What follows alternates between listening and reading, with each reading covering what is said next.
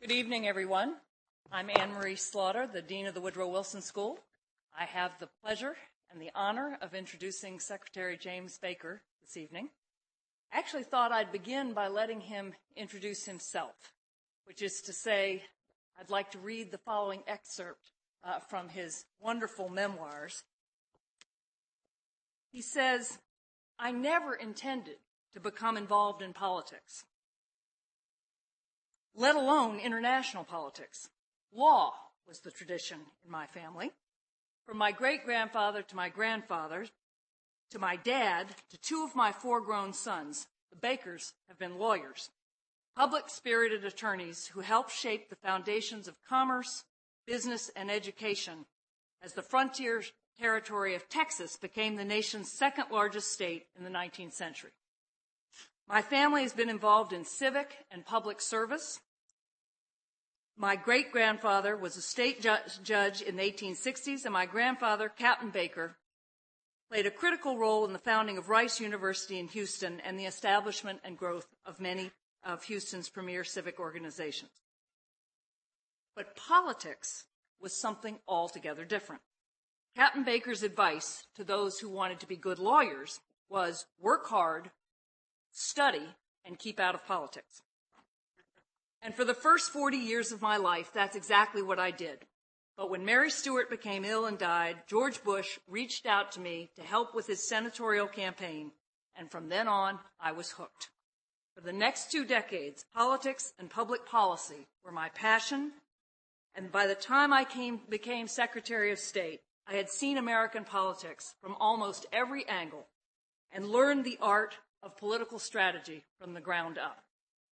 I could stop right there, but I have to just go on to describe those next 20 years. He certainly made up for lost time. But I have to start the beginning. Princeton. Uh, he was the class of 1952.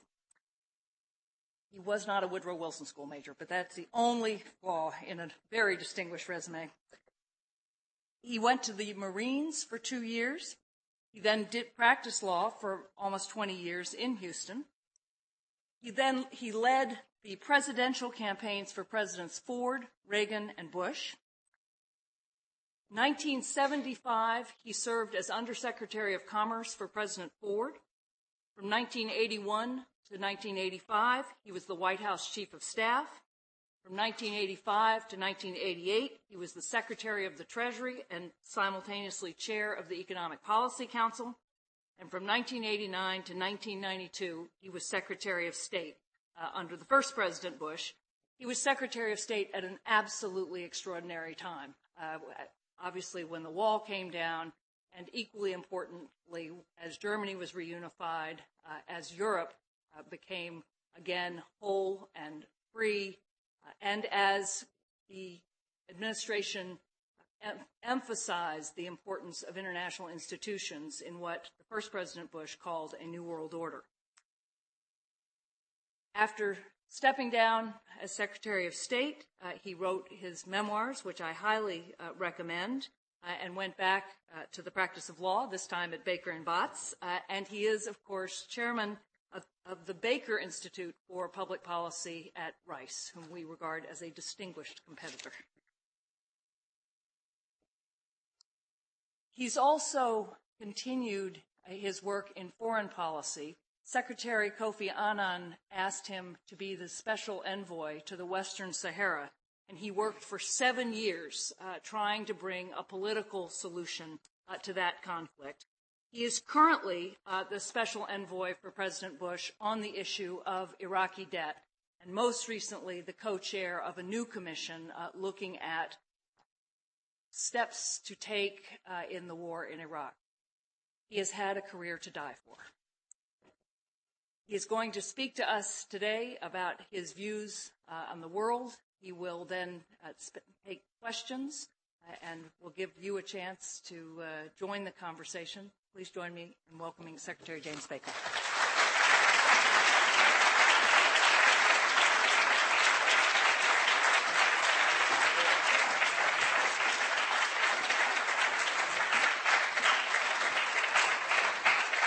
Thank you very much.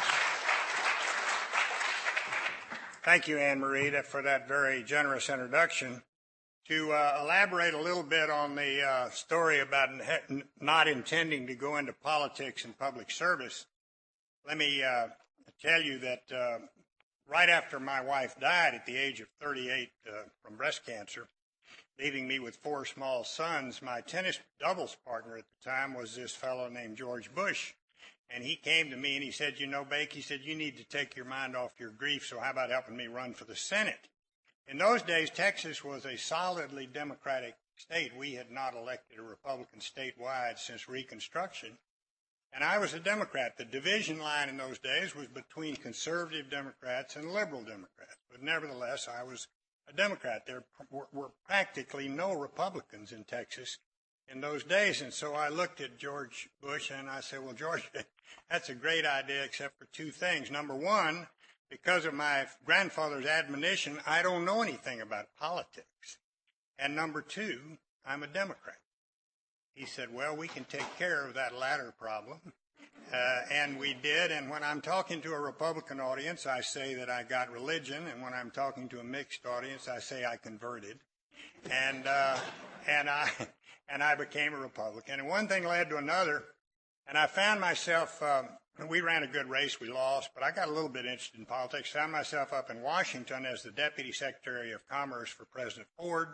I'd only been there six months when, when the second tragedy struck that had impact, that impacted my career. President Ford's delegate hunter in his race for the Republican nomination against a guy named Governor Ronald Reagan out here in California was killed in an automobile accident. President Ford said, I'd like you to go over and be my delegate hunter. Go to the campaign, and I did. One thing led to another. We barely won the nomination by only, I think, 30 delegate votes out of some 3,500 that were cast. It was the last really contested uh, political convention of either uh, political party in this country. We barely won. After the convention, uh, President Ford asked me to be his uh, national campaign chairman against President against Governor Jimmy Carter. And we started out about 26 or 27 points behind, and on election day we were dead even. We lost by 10,000 votes out of 81 million votes that were cast nationwide. A very, very close election. You turned 10,000 votes around in Ohio and Hawaii, and Ford would have been elected. Carter would never have been president. And I never will forget thinking, uh, never will forget the morning after that election, around 3:30 in the morning, thinking to myself, "Boy, is this bizarre." Seven years ago, you were a Democratic lawyer in Houston, Texas, and now you have run a presidential campaign for an incumbent Republican president in what is clearly going to be the closest presidential election of your lifetime. As it turned out, that was not the case, given given what happened in in 2000. But anyway, by then my interest in politics had been I, I'd gotten a little bit bitten by the bug. I'd practiced law for 16 or 18 years. I thought I'm going to try my hand at politics. And I went back to Texas and I filed a run for statewide office uh, as a Republican. Again, we hadn't elected a Republican statewide since Reconstruction. I went back there, and I never will forget one hot summer day uh, somewhere up in the panhandle of Texas, Lubbock or something like that. I remember uh, seeing a group of people at a shopping center. And I went over to give them some campaign literature. I see this guy, I stick out my hand to introduce myself to him. Now, bear in mind, as President Ford's national campaign chairman, I've gotten a lot of face time on television. I stick out my hand to introduce myself to this guy, and before I can say a word, he looks at me and he says, Say.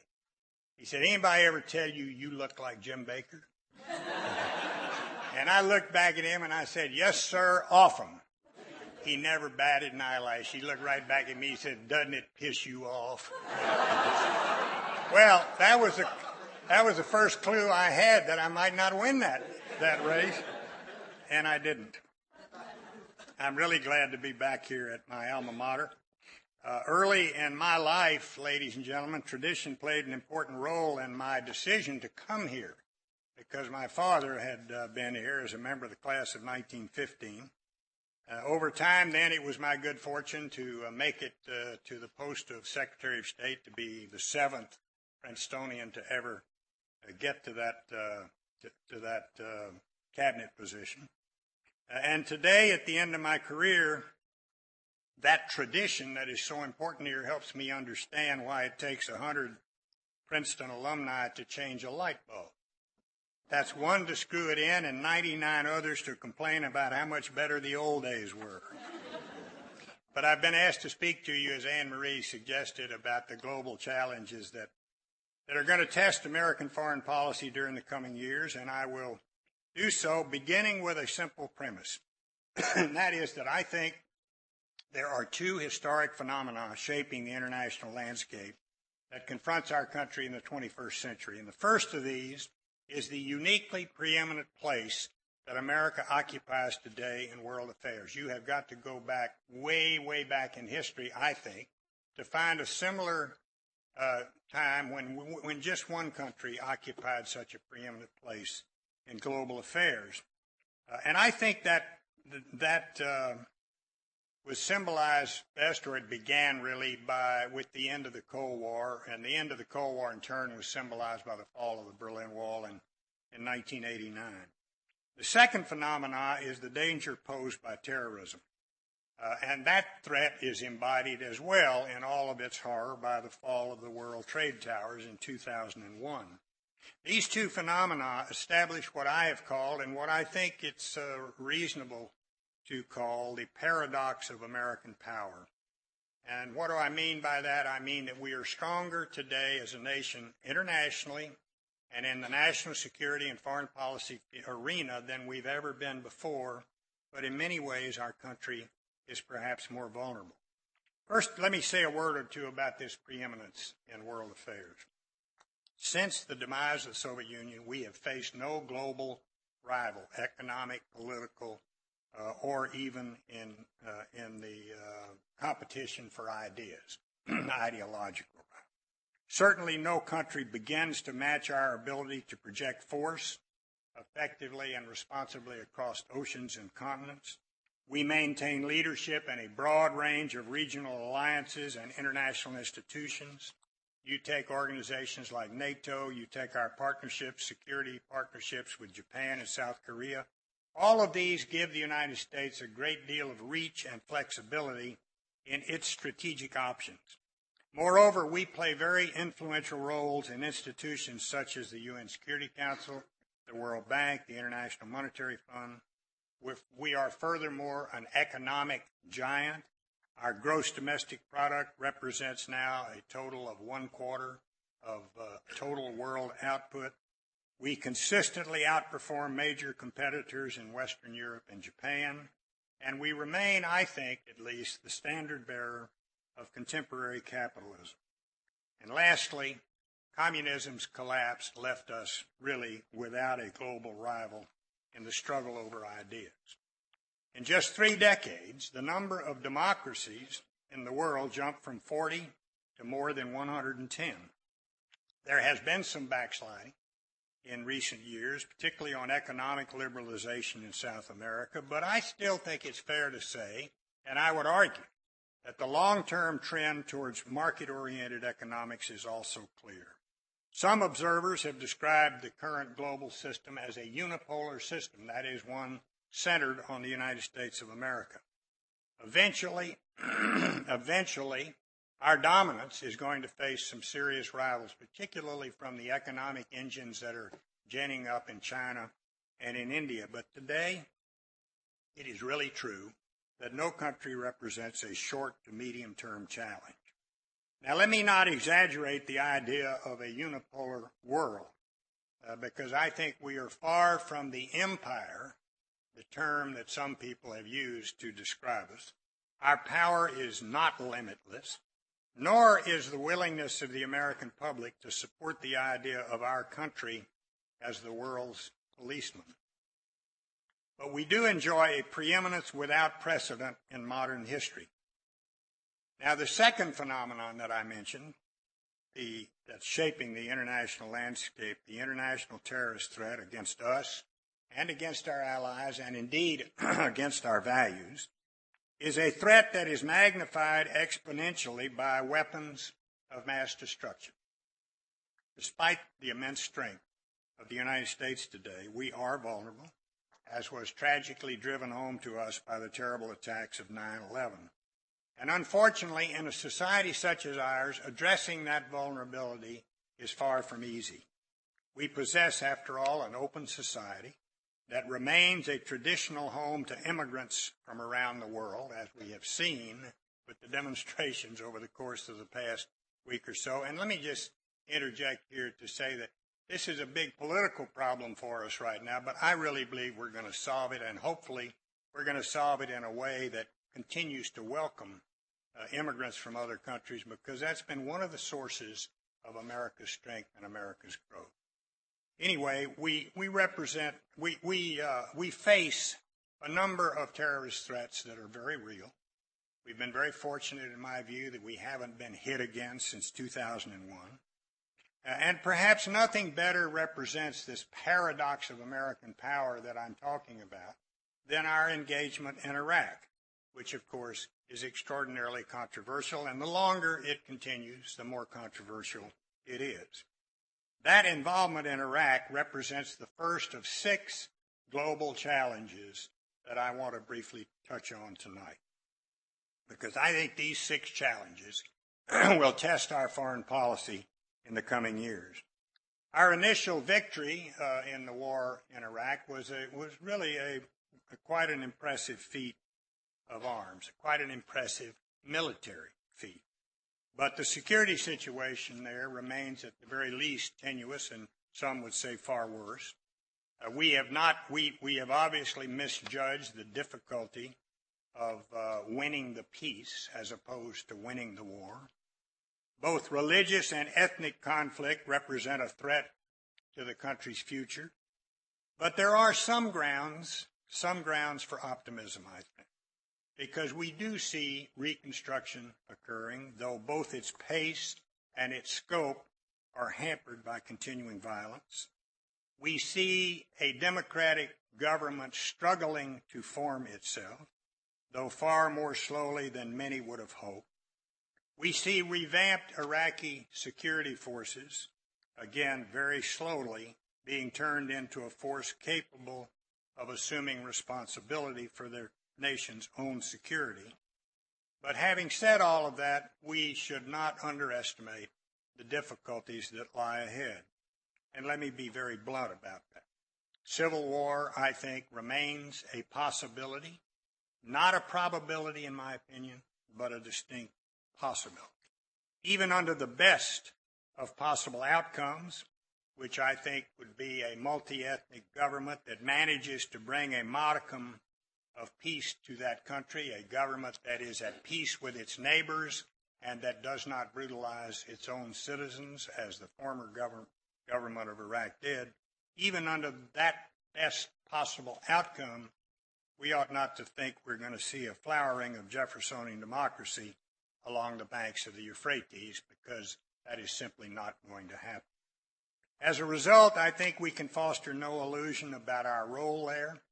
There is no doubt in my mind that a protracted American military presence uh, is unavoidable.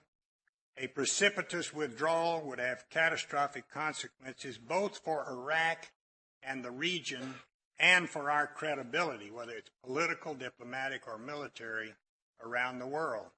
The countries uh, that are bordering Iraq, many of them historic allies of the United States, do not want to see Lebanized Iraq. They do not want us to precipitously pull out for fear of what that will mean uh, to their to their own country.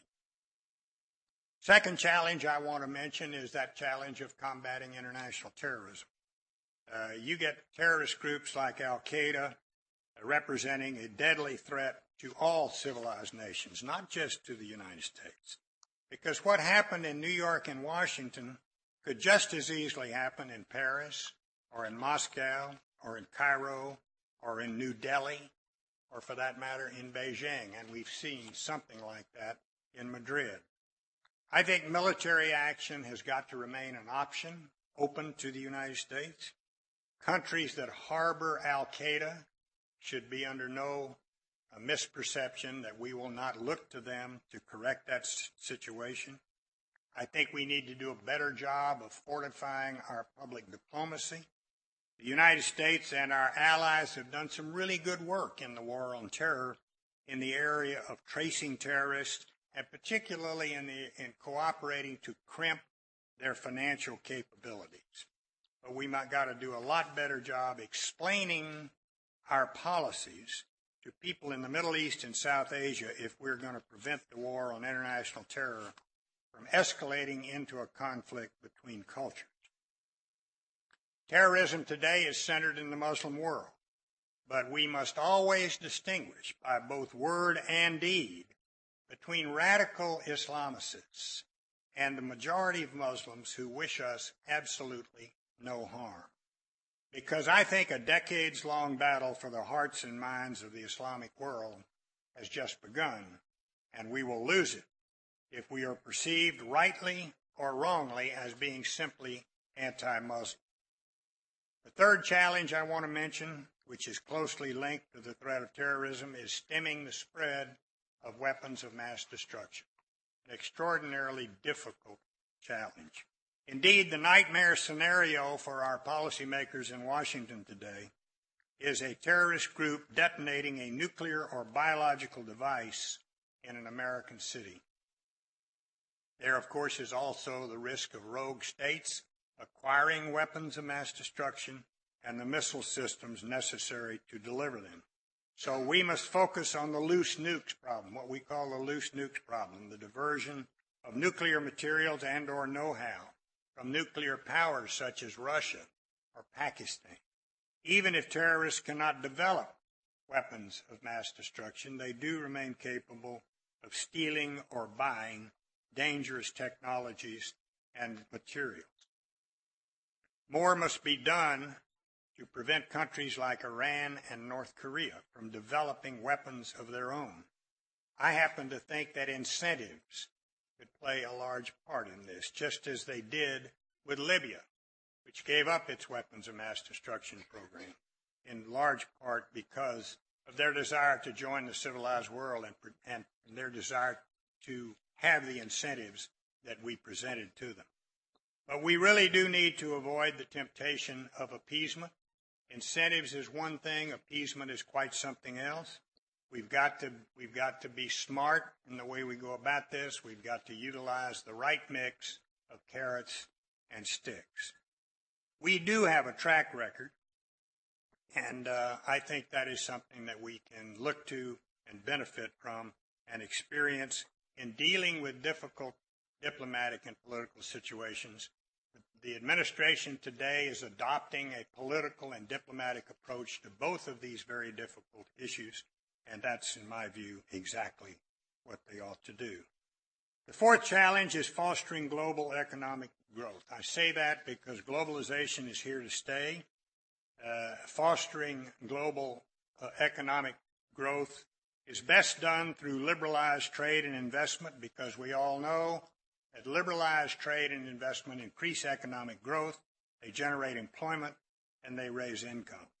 And these benefits, these benefits are not limited to the advanced economies. Indeed, the potential rewards of globalization are greatest for the very poor around the world. So globally, we need to press for further trade liberalization through the World Trade Organization, I hate to tell you, I'm a little pessimistic about the chances of that today, but that's what we need to be doing. Regionally, we should build on the success of the North American Free Trade Agreement and move rapidly towards a hemispheric free trade zone comprising North and South America. And of course, domestically, we must strive to bolster economic performance here at home. The fifth challenge is protecting our environment. I'm not going to debate the science of global warming. Uh, in any questions I get on global warming, I'm going to I'm going to vector to somebody else in the audience because I don't understand the science of global warming. But I am a hunter and I am a fisherman who believes that mankind should responsibly shepherd its resources. I think it is critical that we do everything we can, particularly in our own country, of course, to to uh, continue to to have clean water and clean air to the extent that we can. We need to do we need to do something about global warming, but I was there when the Kyoto Treaty was negotiated. It was negotiated on, on our watch. We asked for a few, what we thought were modest uh, additions to the treaty, like including China and India, and we were turned down and just basically Uh, it was rejected out of hand by some of our European allies. So the United States did not sign the Kyoto Treaty until after we lost the election. Then the United States signed the Kyoto Treaty, a treaty that I am convinced, ladies and gentlemen, is a very bad treaty for the United States from an economic standpoint. It went up to the Hill and it was voted down 95 to nothing in the Senate. A very close vote, of course, 95 to nothing. But anyway, I'm not a fan, as you can tell, of the Kyoto Treaty, but it is important that we look at this problem of global warming, figure out what needs to be done about it, figure out how we can establish a gradual and orderly transition to cleaner energy sources. But hasty efforts to improve the air like Kyoto, I think, would cause economic problems that would jeopardize global stability. They would certainly cause economic problems in this country. And interestingly enough, some of our European friends are not living up to the commitments that they took on when they signed the Kyoto Treaty.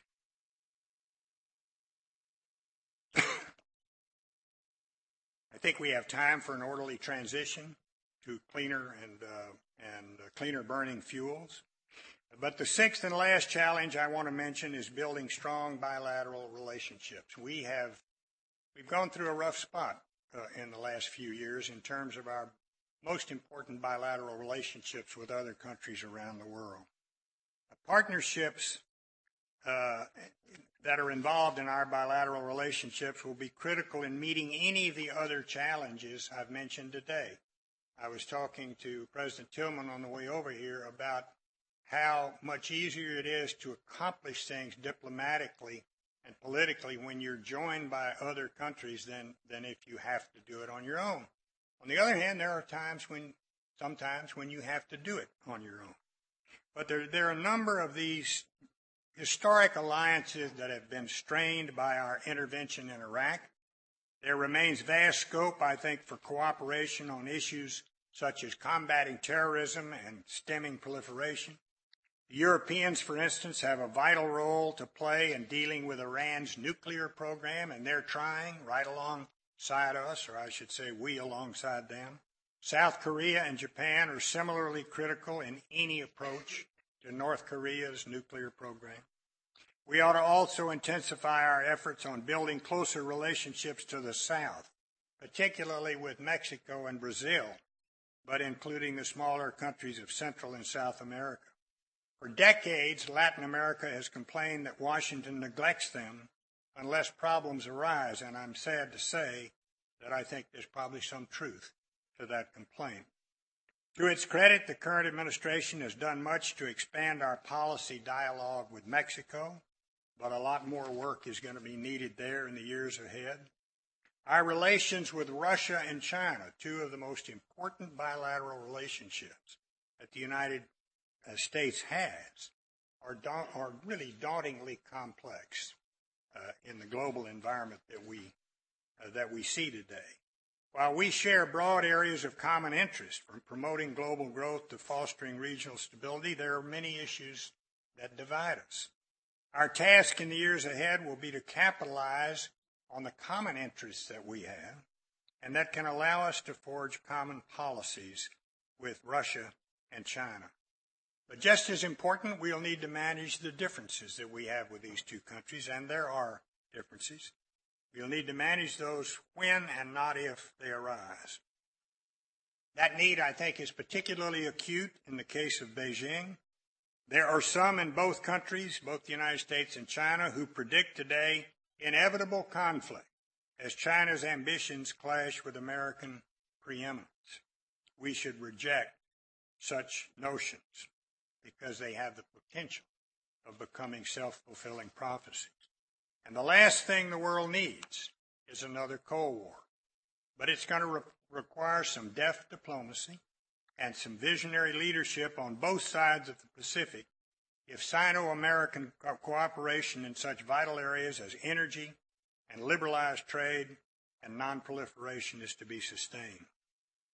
We must also work to strengthen our ties with India the administration is trying to do that. China's economic revolution has led many to neglect India's similar transformation. But New Delhi, like Beijing, is poised to assume a much larger role on the world stage. Many people have criticized the administration's recent nuclear deal with India as undermining international non-proliferation efforts. I have some questions about that myself. The truth of the matter is that India is and will remain a nuclear power regardless of what we do. And our objective should be to engage the world's most populous democracy in ways that promote regional stability and that reduce the risk of a nuclear arms race in Asia. So, ladies and gentlemen, let me conclude by saying that to meet these global challenges, we have a variety of tools at our disposal. Our task is to seek approaches that best advance our goals in each specific set of circumstances. Because in foreign policy, as Anne Marie Slaughter will tell you, one size does not fit all. Even if we live in a unipolar world, we can and should seek the advice and the cooperation of others. Global challenges require coordinated global responses. But there will be times, as I said earlier, when we will have to go it alone. We should always remember that the surest and best test of a great power is its ability to act unilaterally, if that is necessary, to protect vital national security interests. The current administration's doctrine of preventive war is controversial. However, preemptive military action against shadowy stateless groups like Al Qaeda and countries that harbor them is not merely justifiable. Sometimes there is simply no alternative. We should not fear exercising our power when our national interests are at stake, nor should the world worry when we do. But no country is perfect. We are not perfect, but we do have a track record. The United States of America has a track record, ladies and gentlemen, from rebuilding Western Europe and East Asia after World War II to peacefully concluding the Cold War. A track record of exercising our power, generally in ways that benefit and advance the human condition. Indeed, I think that the United States rightly views itself as the chief engine of economic growth globally and the historic champion of democratic values around the world. Let me say I am really optimistic as I stand here today at my alma mater so many years after my graduation. I'm really optimistic that a better world is possible for our children and for our grandchildren. But that brighter future is going to require individual leadership. And this is where institutions, I think, like the Wilson School, play such a vital role. For 75 years, the school has trained generations of Americans to understand the importance and indeed the imperative of our engagement in the international arena.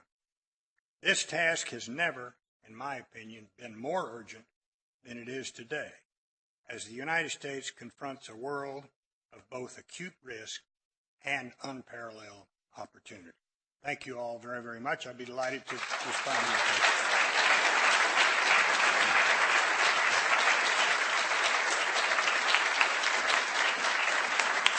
I don't know how long it took, but no, it's just not too long. The floor is open. There in the back.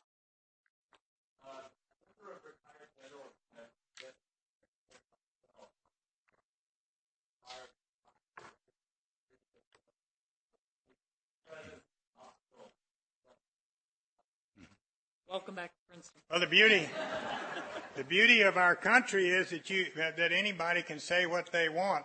It, generally speaking, when generals make uh, comments that, to the effect that the Secretary of Defense ought to be fired, they wait until they're former generals, uh, which which may not say a whole lot for our system. But I'm not going to comment on on personalities. I um, I'm very close to a lot of people in this administration from the top on down, and it would not be appropriate for me to comment on personality. Uh, the the fact that the military, the uniformed military, are hesitant and reluctant to to speak out when they're on active duty, I think is probably understandable. But I don't really have a view on that that I would uh, that I would express here.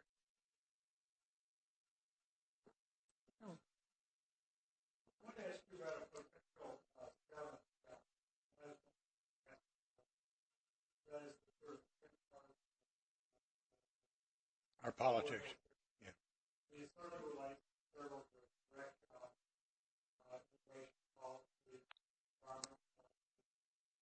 But one time the argument was that uh, there's a sense that it begins to uh, create economic.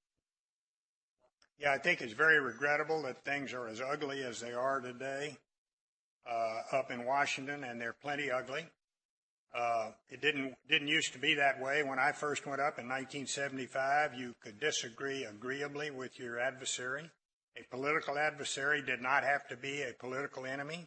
Today, it's a zero-sum game, and it's extremely uh, extremely unfortunate.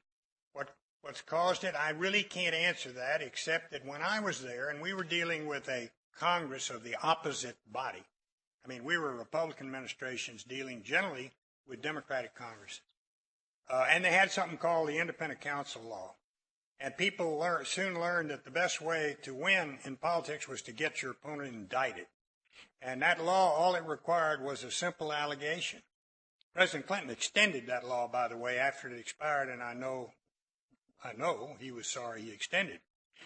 But, but don't think, you know, but he, I know he doesn't feel like the Lone Ranger because there were plenty, plenty of times where Republicans were subject to that.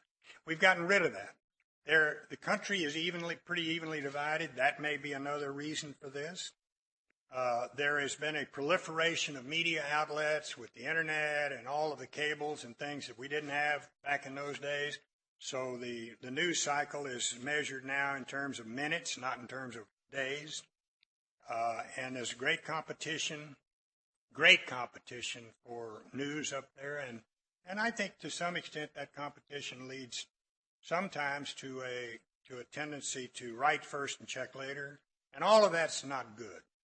None of that is good. And we really need you know, but it's been quite a while, if I might say, since we had politics stopping at the water's edge. That hadn't been the case for quite some time. I mean, foreign policy should, it, it, it's a valid subject for security and foreign policy, certainly a valid subject for the political debate in a democracy.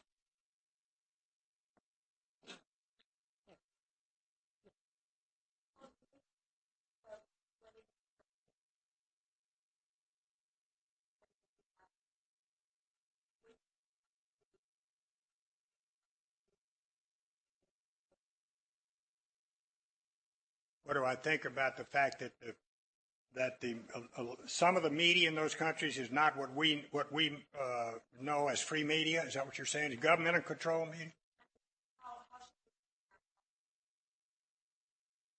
How can we explain our policies given that situation? Well, we have now we have uh, broadcasts that we can beam into countries that are that people do listen to and do watch. We have policymakers uh, quite often going on some of these uh, stations that have been most critical of the United States. I think we need to keep doing that. That's the only way I know to uh, to uh, better explain our policies and to get our message out. But I think we're we're trying to do that. But as I as my remarks indicated, I think we need to do a better job of doing that. Uh, there in the pink shirt. Oh, well, you all decide.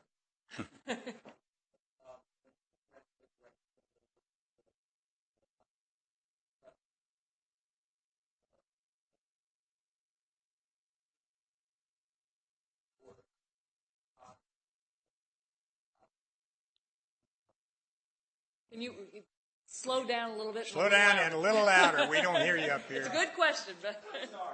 Uh, former Oh, you mean Bill Odom? Yeah, yeah. yeah. When what, he came, what did he say? And when he came here late last year, he said our not, our obstruction, our non-proliferation policy regarding Iran, our policies there were not only futile and abortive because we can't spread a technology, but they, they could even be reversed to buy clout with the regime there. What do you think of these comments? Do you believe that it's inevitable? I heard you say that Bill Odom thinks our uh, our anti-proliferation policy with Iran is wrong-headed. That's all I heard you say. Yeah, essentially. Oh, Futile and abortive. Mhm. Well, we haven't uh, so far, at least. We have not. Uh, we have not succeeded in shutting down Iran's nuclear program. Uh, on the other hand, they are an NP. The argument they will make is they're an NPT signatory country, and they have the right to use.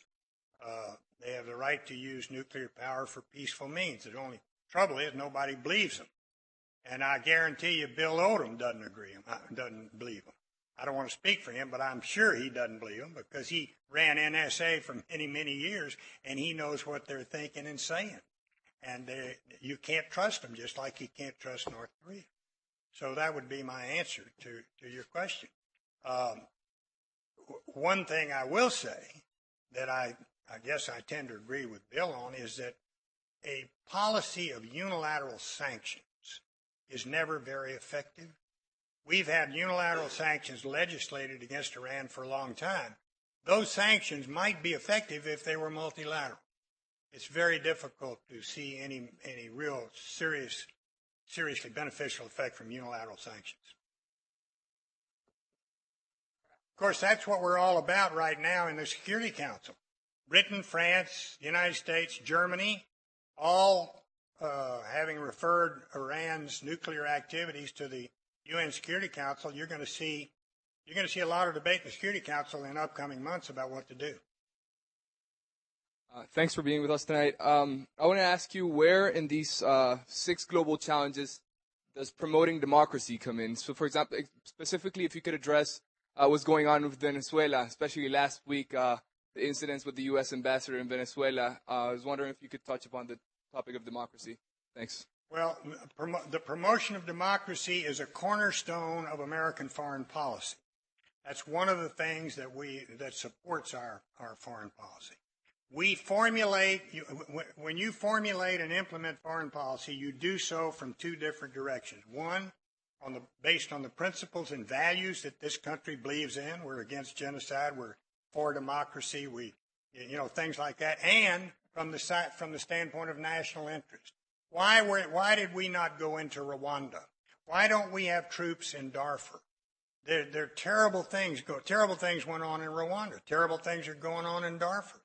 But the American people are not going to be willing to support for very long uh, a military effort in a in a place where we do not have substantial national interest. Now, I will not argue with you that we don't have national a substantial national interest in Venezuela. I think we do, uh, and I think that the guy there is using uh, you know it's, it's great fun to, to beat up on Uncle Whiskers, and that's what he's doing. And he's also doing uh, with his oil revenues a lot of what Fidel Castro used to do in uh, in Central and South America, fomenting unrest and and opposition to uh, American leadership and American policies. Uh, so, is is promotion of democracy one of our one of our basic um, principles in our foreign policy? You bet it is. I don't see that as a challenge. That's just one of the principles of our foreign policy. Uh, you could say that, that Venezuela is a challenge. I think it is. What do we do about this guy? That's a challenge, but it doesn't rise to the stature or status, I don't think, of the six I mentioned to. Down here in the front. You Might want to turn so everybody can hear your question. you talk about your, uh, your new role with this commission? Why you just, Yeah, the you- associated with it? Why you decided to take it on with the administration? Goes to 9/11. Yeah, the question is why am I uh, a, the Republican chairman of something called the Iraq Study Group, which is a is a bipartisan effort to see if we can come up with some insights and advice for the Congress and the administration uh, in a forward-looking way, not hand-wringing about what happened in the past or mistakes in the past. Uh, why am I doing it? Uh, I'm doing it because there's someone that that uh, that sits in a round office up there who uh, who thinks that if we can come up with some uh, other advice and uh, some advice and insights that could be useful, he wants to know about. It. I'm not sure whether we can or not, but we are bipartisan. Uh, and we are we're going to strive in every way possible to uh, come up with a consensus report so that it is not a six to four vote or something like that. Uh, this is not a governmental commission. It's not created by the executive branch. It was not created by the uh, by the legislative branch, but it has been. It was done at the urging of members of Congress, bipartisan members of Congress, who said they wanted to, to see a fresh eyes look at Iraq, and it was welcomed by the administration. And the administration said, we, we welcome this effort and we will cooperate with it in terms of travel and access to people and documents. That's why I'm doing it. We, we, we refuse to set a timeline on it. Uh, I think when you put a time out there, you just tie your hands, and we don't know what we. First of all, we don't know whether we can come up with anything productive or not. Secondly, we we don't know if we can how long that would take. We were briefed by the National Intelligence Council by the by uh, John Negroponte's uh, deputy two days ago in Washington, and we've gotten off to a fine start. Everybody there is is serving on that commission in a genuine effort to try and do something that might help the country. If we can come up with advice and insight that is bipartisan and forward looking, that would be good for the country. And uh, I'll tell you who's on it. On the Republican side, I'm the chairman, and there's Sandra Day O'Connor and Rudy Giuliani and uh, Bob Gates, who was CIA director under the first President Bush, and Senator Alan Simpson. On the Democratic side is Lee Hamilton as the chairman, uh, Chuck Robb, Senator Chuck Robb, uh, Leon Panetta, who was Clinton's chief of staff, and Bill Perry, who was Clinton's defense secretary, and Vernon Jordan. And nobody's on that commission. We're, we're all volunteers, and we're doing it because it might be helpful for the country.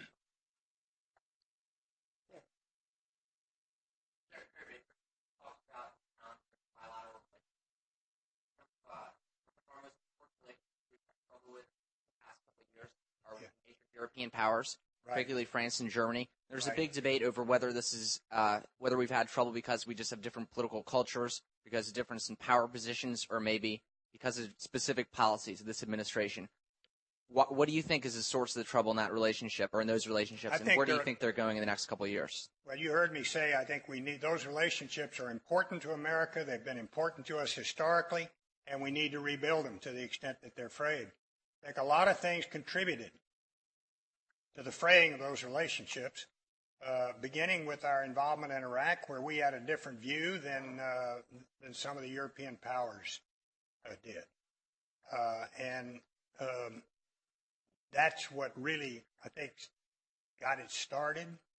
It uh, it disintegrated a little bit from there, but in recent, in the last year or so, it's begun to, it's they've begun to rebuild themselves.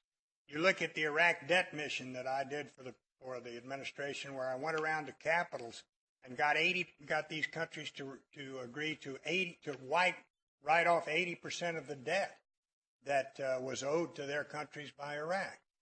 I, I met with President Chirac. I met with Chancellor Schroeder. I met with all of the, with, with uh, Prime Minister Blair and all. We got 80% reduction across the board. You heard me say in my remarks that we're doing a good job in cooperating in the war on terror. Uh, we're, we're doing a lot to crimp financial capabilities of the terrorist groups around the world. So there's a lot of cooperation uh, going on, and, and I think we're in the process of rebuilding these alliances. Secretary Rice and the president himself have been active in doing it and going and visiting these uh, other countries, and I think it's on the we're on the move, and, and we're building it back. You asked me what caused it.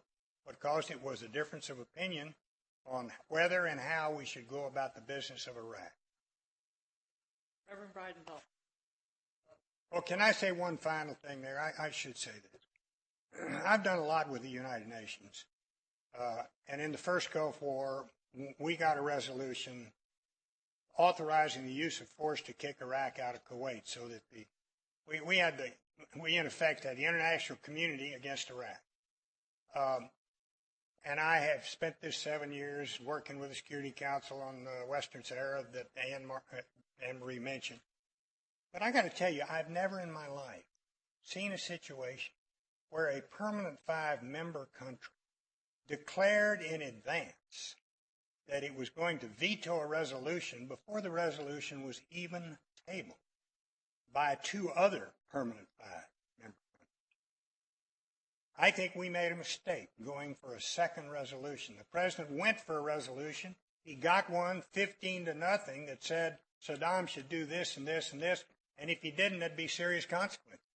Then we went for a second resolution because Tony Blair, our great, our strong ally, felt he needed it. We were trying to help him. But we went for it without knowing we had the votes to get it, and that was a mistake. And that's where the big, that's where the big contretemps started. But France announced in advance that it would veto that resolution before it was even tabled by Britain and the United States. Now that's, if I may say so, semi outrageous in the history of the United Nations, at least in my experience. I just need to say that. Secretary Baker, uh, I wonder if you could tell us what conditions would have to obtain before you would be willing to say that Iraq is in a state of civil war. Well, I don't think I could define that, but it would have to be a lot. It would have to be a lot worse than it is now. There are there's ethnic tension and strife now between Shiites and Sunnis. There's no doubt about that. But there's a lot of. Uh, we were just briefed, as I told you, Dave, before. Yes, there's a lot of ordinary criminality. There's a lot of corruption uh, that's driving some of this stuff, and then you have the jihadists in there, all of whom are are uh, are uh, ecstatic about uh, about getting up there with the 60 virgins and blowing up a bunch of innocent people.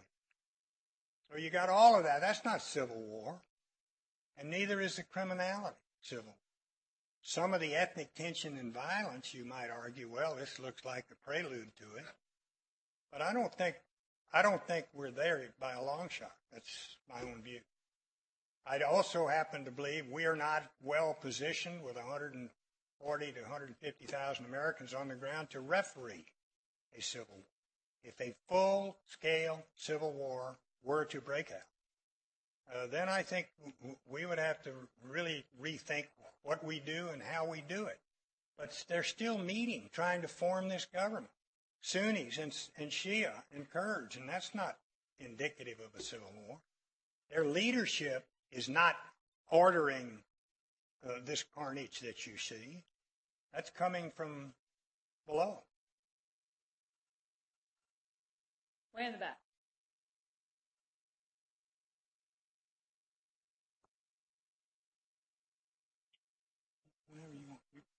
Thank you. Mr. Secretary, in, in your remarks, you, uh, you stated that you had some questions about the proposed U.S. Nu- uh, U.S.-India nuclear deal. I wonder if you would expand on those questions and tell us if you'd recommend any changes in the deal. Well, I don't know enough about the deal to recommend changes. Uh, and one of the questions I had was that, I've, that I haven't actually seen a text. Uh, it may be classified, in fact. I haven't seen a text of the deal. But I was the last Cold War Secretary of State, and the Nuclear Nonproliferation Treaty was uh, was a big piece of our of our successful policy back in those days. And I think this, you know, you could argue that, that this undermines the Nuclear Nonproliferation Treaty. What you what you, what we're doing is rewarding a country that wouldn't sign the NPT and developed a nuclear weapon, and now we're going to reward them. Now it may make eminently good sense from the standpoint on, of getting on a good bilateral track with India. Uh, I don't know what it does with respect to our relationship with Pakistan, which has been a really important relationship in our in our successful military engagement in, in Afghanistan and in our war on terror. So those are the nature of the questions I have. I don't know how you rewrite it. I'm not that familiar with it. I think it's fine to reach out to India. I really do. I just wonder if there was not, might not have been a, a, a other areas we could reach out rather than, than the, this nuclear cooperation because of the questions I just mentioned. Uh, there on the aisle.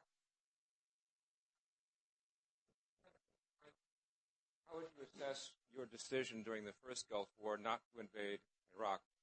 And was that, is, was that decision, in your opinion, a factor in this administration's decision to start the second Gulf War? I can't answer the last part of your question as to whether our decision not to go to Baghdad and get Saddam had anything to do with this administration's decision to do so. Twelve years had elapsed, and there'd been a lot of thumbing your nose at UN uh, Security Council resolutions in the interim.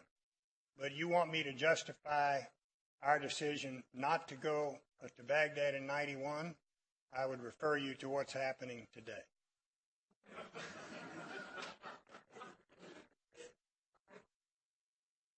Uh, there in the center. That wasn't the only reason, by the way. That was not the only reason, but our military didn't want any part that time of occupying that big Arab country. Go read page uh, 438 of my memoir. and, and, and also, we promised the rest of the world we were not in it for that. We were, we got a UN Security Council resolution authorizing the use of force. The only time the Security Council of the United Nations has ever done that. And we got that because we said, hey, we're going to kick Iraq out of Kuwait. This unprovoked aggression will not stand. And we're not in this to establish a base in Iraq or to get their oil or anything else. Also, we didn't want to see a Lebanization of Iraq. Uh, Secretary, you mentioned before um, the um, effectiveness of having a free trade zone between North and South America. You also mentioned that uh, unilateral sanctions were quite ineffective. Uh, where do you think Cuba would fit into that um, free trade zone? Where do I think who would fit into it? Cuba? Well, the Cuba, you know, I've had that question come at me over the past 20 years so many times I, I've lost track. Uh, and my wife is here. I should, should have introduced her a long time ago. My wife, Susan Baker's here. Stand up, Susan. I've been a politician long enough to know. I've been a, I've been a, I've been a politician long enough to know you ought to always introduce your wife before somebody else does. And, and I introduce her because I want you all to know her name is Susan, not Tammy Faye. But the Cuba question is one that we used to get all the time. Why, why do we not uh, kiss and make up with Fidel? Uh, we're losing business opportunities down there. The Canadians are going down there and taking these business opportunities. Well, I think principle should count for something. And for 40 years, we were engaged in a in a in a struggle for the hearts and minds of everybody in Latin America against Fidel, and we won and he lost. And if anybody ought to change policy, I think it ought to be it ought to be Fidel. Susan disagrees with me on that, but I tell her that, that everything in Cuba works really well except breakfast, lunch, and dinner. And, and that's that's indication of how successful we've been. And we're not losing any real business by not playing footsie with him. And it, it isn't hurting the United States not to do so. Now, he may justify his retention of power on the basis that we're at, that we're we have an animus toward him, and he probably does. I'll take just a few more questions there in the center. Yes. Hi, um, I'm an international student from Hong Kong in the Woodrow Wilson School. And since coming to the, the United States last year, I've been very concerned about the anti-China bashing that goes on in Congress and also in the media in a country where the average American seems to know about China only in terms of Tiananmen Square and Tibet and Taiwan and maybe outsourcing. So I'm just outsourcing. Yeah, outsourcing.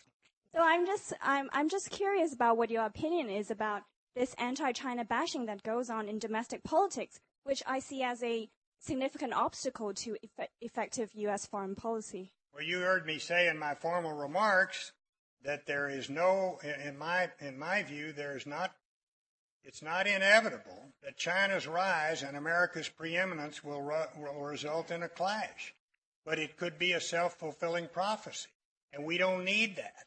And that I, I think I also said the best way to uh, find an enemy is to go looking for one.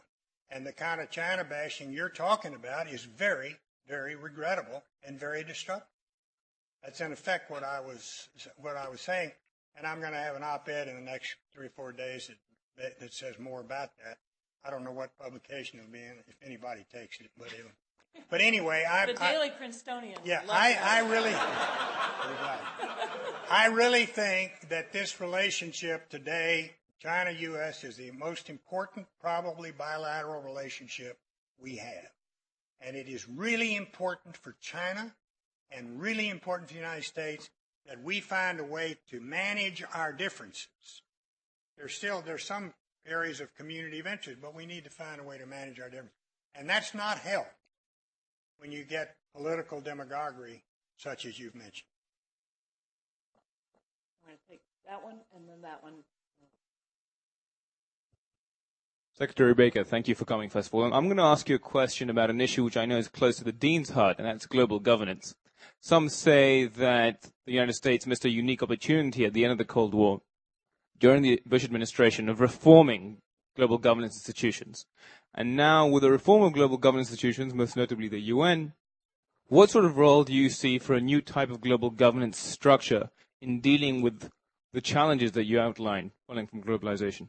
I, I wouldn't begin to try and answer that with the dean standing here as an expert, and I am not an expert in global governance. Uh, I do think it's healthy that the UN is talking about uh, doing some reforming. But as I told President Tilghman on the walk over here, she said, I want to tell you how much um, I admire what you did when you were Secretary of State from the multilateral, uh, from the standpoint of encouraging multilateral action on the part of the United States. I said, thank you very much, Madam President, but I don't see multilateralism as an end in and of itself.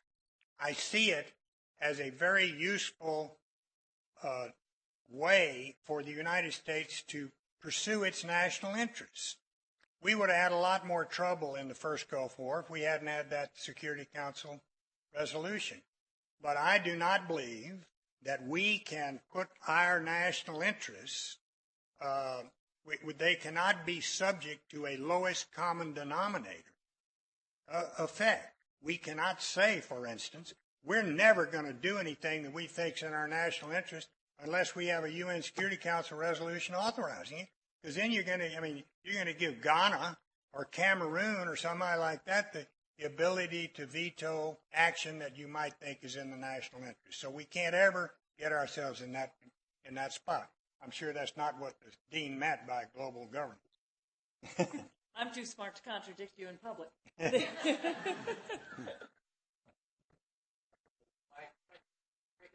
your observation that uh, sanction is not an effective uh, policy. Last time when you speak on campus, in responding to a question about Cuba, you defended passionately. I think I'm justified in using that word. U.S. policy of sanctioning Cuba.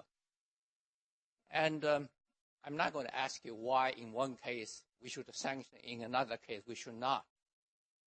We sanction, we sanction too much. Ahead. Inter, intervening years, Latin America has turned into a state less to the liking of the administration. I think you mentioned that. So my question is, have you a change of heart towards Cuba? No. No. and it, because the change in Latin America has been just in the last few years. And we've had sanctions on Cuba for a long, long time. They were that didn't that change didn't uh, wasn't affected in any way, in my opinion, by our sanctions on Cuba. A lot of it came, a lot of it was that that uh, embracing democracy and free markets after a totalitarian authoritarian rule is sometimes difficult. Uh, a lot of it is that uh, we do have somebody in Venezuela who's stirring up a lot of anti-Americanism down there. But I don't think that it, uh, my, my view on Cuba has been consistent for the last 20 or 25 years. And I think our policy there worked to isolate Castro. When I first came into the government back in 1976, there were many, many countries in Latin America that were sympathetic with Castro, and he was down there stirring up fomenting, uh, fomenting revolution in a lot of those societies. Uh, and we saw all of that transform.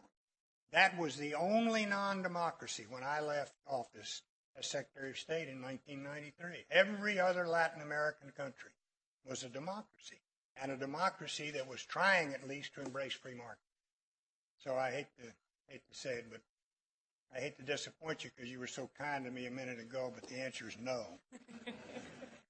so, as President Tilghman said, uh, We do appreciate you enormously, and to express that appreciation, I'd like to call on Aaron Spolin, who is going to speak on behalf of Clio.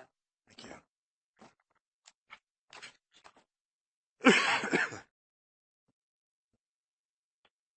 Well, thank you, Dean Slaughter, and thank you, Secretary Baker, for your wonderful remarks. I'm here on behalf of the American Whig Cliosophic Literary and Debating Society and its nearly 500 undergraduate members.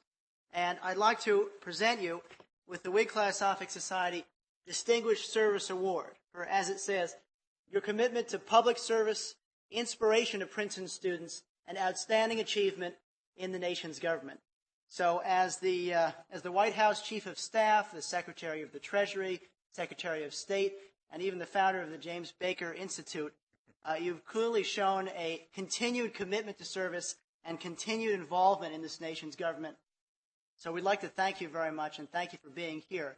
And you're a role model to Princeton students, and you also show how not only it's not only the Princeton degree that's so important, but it's a commitment and a passion for helping this nation. So thank you very much. And thank you. Thank you. Thank you. Thank you very much. Very good. Very good community.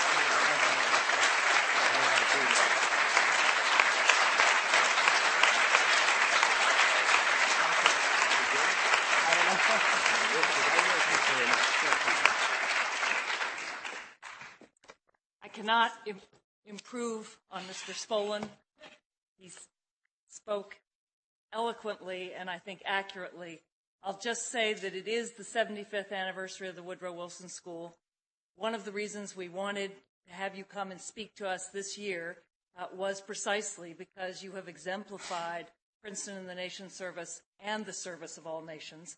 We are very grateful. We'd like you to have another memento of the 75th anniversary. Thank you, Dean. Thank you. and Thank you very you very much. And come back. Thank you very much. Thank you all very much.